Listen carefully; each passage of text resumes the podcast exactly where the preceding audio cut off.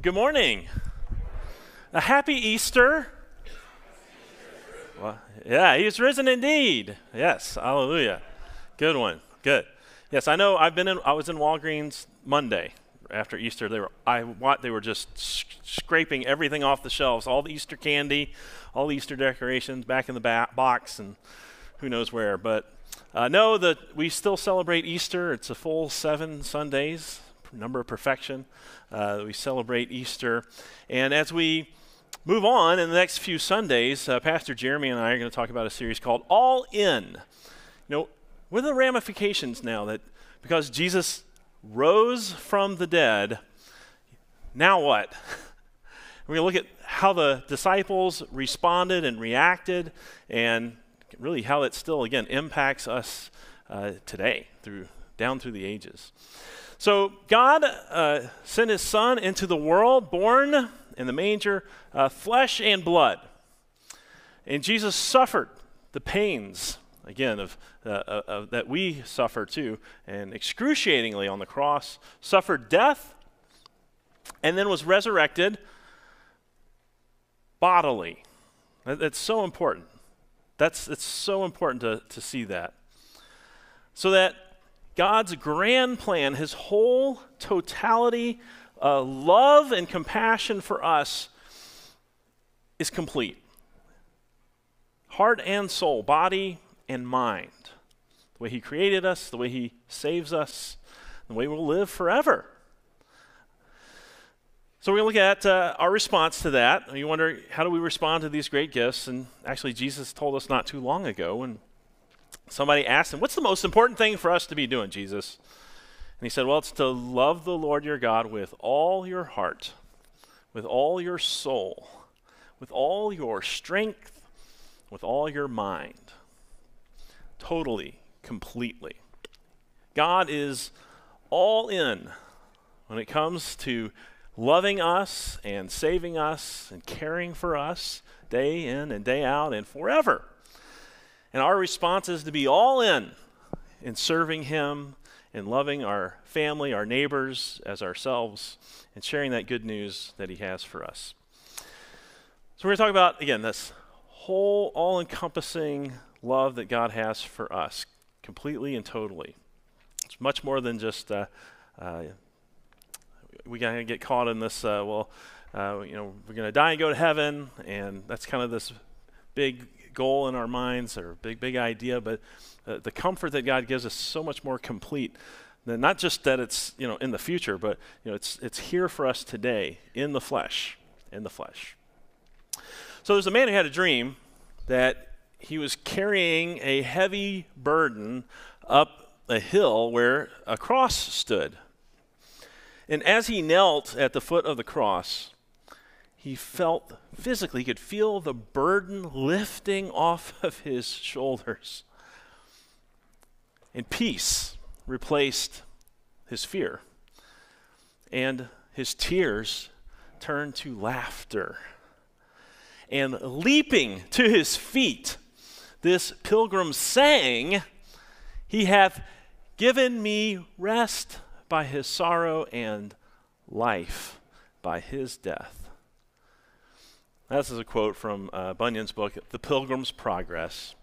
But I share it because it is such a perfect parallel for the account that we're going to go over today in John chapter 20, when Jesus appeared to his disciples immediately after his resurrection.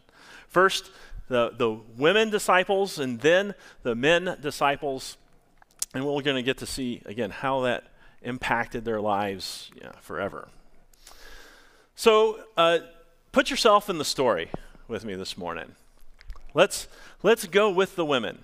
So we rise early in the morning with the Marys and Salome, and we make our journey to the tomb. It is a sad journey. They have very heavy hearts. This man who was central in their life, who was so significant to them, had just a few days before been ingloriously killed.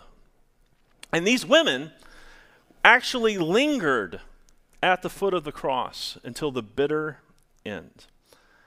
They watched through eyes filled with tears as friends took the bleeding and still warm body of Jesus from the cross. They were devastated, completely, emotionally, spiritually, physically crushed and exhausted. And as they make their way to the tomb, it is, again, a journey of grief, of doubt, and of sadness.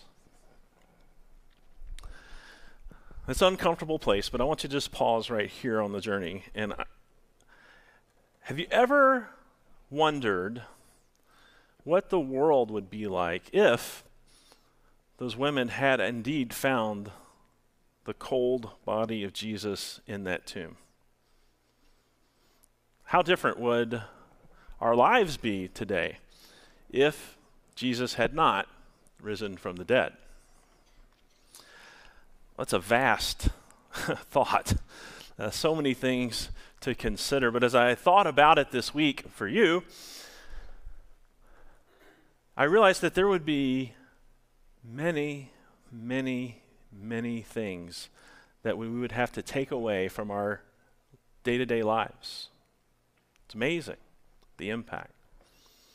Jesus had not risen from the dead. Well, you can take away all of the hospitals and the orphanages, all started by the followers of Jesus, who understood that every human life has dignity and value, and that God comes to bring salvation, this healing of, again, soul and heart, strength and mind, complete and total love for humanity. Before Christians, orphans just wandered the streets like dogs. They weren't even given names until they were 8, 9, 10, 11. Let's just say, well, let's see if this kid lives or not. So imagine the world. Take away all of the hospitals, all of the orphanages. Remove the hand of Christian charity. All of the food that's given to the hungry. All of the clothing that's given to the cold and shivering. Remove all the shelters that we've built for homeless. Take away all of the efforts of world relief. And then take away the voice of Christian conscience that informed our founding fathers who wrote our Constitution. Take away the schools, for they were always the nurseries of the church. It was, in fact, the Protestants who, in Martin Luther's era, 1500s, who made such an emphasis on public education. Every child learning how to read and write, simple, basic knowledge so that ignorance doesn't just run rampant in our society. Jesus is not risen from the dead. Well, we can take away all of those great works of art. The statues of David, the Pietà, the masterpieces like Michelangelo's Sistine Chapel, Leonardo da Vinci's The Last Supper.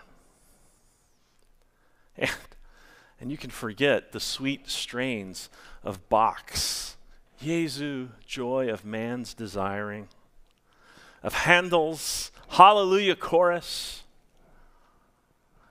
all of the great thinkers, great scientists like Isaac Newton, Louis Pascal, great thinkers of philosophy and theology like Martin Luther and his probably most important piece of literature, the translation of the German Bible, which shaped the language and the faith of that country and then Europe and then, of course, influencing the whole world. You can take away Thomas Cranmer and his Book of Common Prayer, which also shaped the language and the culture of the entire English-speaking world. You take all of that away and more than we could ever think of, more than we could ever list. Leave it all buried in the tomb of the dead. We would have never known it. It never happened. Now, can you imagine what living in a world like that would be like? It sounds terrible. I think we would probably have second thoughts about wanting to even live in that world. And yet, so often, with a cavalier attitude, we take these blessings and treasures for granted. We look with indifference to the church who passed down this legacy through the centuries to us today. And we think too little of how important it is for us to continue to pass that legacy on to the children and grandchildren's generations in our society today. It's impossible to put into words the impact of, again, beyond having our sins forgiven and going to heaven, body and mind, soul and heart, the impact of Jesus Christ and his resurrection on our world today, it can't be measured. It just can't be measured. Now when the women, remember with the Marys, with Salome, walking to the tomb, a journey of sadness, they had not expected anything to have happened between Good Friday and Easter Sunday. They're going with spices to anoint the dead body they fully expected to see. And yet, they had a couple of concerns. The first was this giant stone that had covered the entrance to the tomb. And they were amazed as they approached the grave. That tomb had been shoved aside. And then they look into the tomb, and there's not a word for it, okay? Surprise, awe, shock, trembling. They saw an angel of the Lord sitting on the slab. So terrified, the angel did all the talking. Of course, he said, "Oh, you're seeking Jesus the Nazarene who was crucified. He's not here because he's risen. Go. He's risen indeed. Go and tell his disciples and Peter that he's going on to Galilee before you. You're going to see him just as he told you." And the women, terrified, shock and awe, ran from the tomb as fast as their legs could carry them. It took them a while. They had to gather their wits before they could share this news with anybody. But a journey that began with such a heavy burden of grief and doubt and sadness, it all turned to gladness. Joy abundant. They tell the men who disbelieve at the first two, till Jesus appears to them. Now don't miss this, because I know we pick on Thomas. What do we call Thomas most of the time? Doubting Thomas. Doubting Thomas. Poor guy, man. What a bad rap. Did you miss it? Because when Jesus appeared to the 10, the big group, the first Sunday, Easter Sunday, it says that he showed them his hands and his side. And then they said, "Wow, he's alive. He's risen. This is awesome." And then so Thomas says, "Okay, well, I'm going to have to see his hands and his side if I'm going to believe this too." And then the next week, this Sunday after Easter, Jesus appeared again. Thomas is with him this time. And Jesus just says, "Thomas, reach out your hand. Put it in my hand. Put your hand in my side. Feel the mark, the spear that pierced my heart." And then Thomas gives maybe the greatest confession in the entire Bible. "My Lord and my God." My Lord, my Savior, the Messiah that has been promised and long waited for, the Christ, the Anointed One, and my God, the Creator of the universe, the author of life, the only being that would have power over death. Here it is in flesh and blood, resurrected, heart and soul, body and mind, just as he resurrects and saves us. So if you look around the world at the evidence of all the blessings that God has given to us, I think about this really cool quote from William Barclay. He said, "If Jesus Christ had not risen from the dead, we would have never heard of him. He would have just been another criminal, another person accused of treason or heresy, executed and thrown into a mass grave and forgotten. Hundreds and thousands of people have followed that same journey in life. Never heard from again. Nobody knows their name. Yet Jesus made such an impact because of his resurrection." It's just as Peter preached it right after Easter, crowds in Jerusalem. He said, "You killed the author of life, but God raised him from the dead, and we are witnesses of this." And so we're going to leave church today with an incredible joy in our hearts because we have heard the message of these witnesses. We've heard the message of the angels, and we see the joy of these surprised disciples. And you can look at the liveliness that came over this early small Christian community that faced all kinds of persecutions. There's no advantage for claiming to be a Christian, no advantage for claiming that you have seen Jesus risen from the dead. There was only persecution for saying those things. And we see the vitality of the faith that has been passed down through the centuries, all the way down to our century today. And when you grasp that faith, when it livens your spirit, it has an incredible impact on your day-to-day life, on the lives of the people around you, and on those really significant moments in life too. So that day when death is approaching and you are standing next to the bedside of a loved one, holding a hand, not wanting to let go, because just moments earlier, that hand was giving you warmth and touch and love. I want you to understand, your love for that house of clay is not morbid or melancholy. That body is important, not just because of what it has been, but because of what it will be again. Heart and soul, body and mind. God creates us and God resurrects us, wholly and completely human. That's what I'm telling you. You will touch the warmth of that hand again, and you will hear the cadence of that familiar voice again.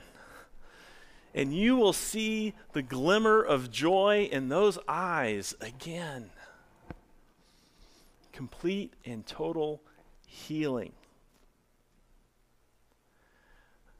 Now we wait, of course, for that glorious day in heaven when all things are made right, all things are perfect, and we live forever again. Body and soul, heart and mind, completely as God created us now. We live forever with our family, our loved ones, of course with Jesus Christ. And in the meantime, Jesus has already resurrected from the dead. He has already brought salvation, peace that passes all understanding, and a healing for all that ails us. What Chris read in James 5 as a reminder of how God continues to come into our world today to restore us and give us that peace again. Heart and soul, body and mind. Is any sick among you? Let him call for the elders of the church and let them pray over him, anointing him with oil in the name of the Lord. And the prayer of faith shall save the sick, and the Lord shall raise him up. And if he has committed sins, they shall be forgiven them. Total and complete restoration. So right now, I'm going to invite you all. We'll do it like we did for communion. The ushers will help you come up the side aisle and go back. But I invite you to walk alongside the Marys and Salome, the great pilgrim, with all of the burdens that you have, whatever ails you, Whatever troubles your soul, whatever relationship, strife haunts you, whatever burden you are carrying, bring it up to the foot of the cross and let God lift it from you. Receive the peace that surpasses all understanding. Amen.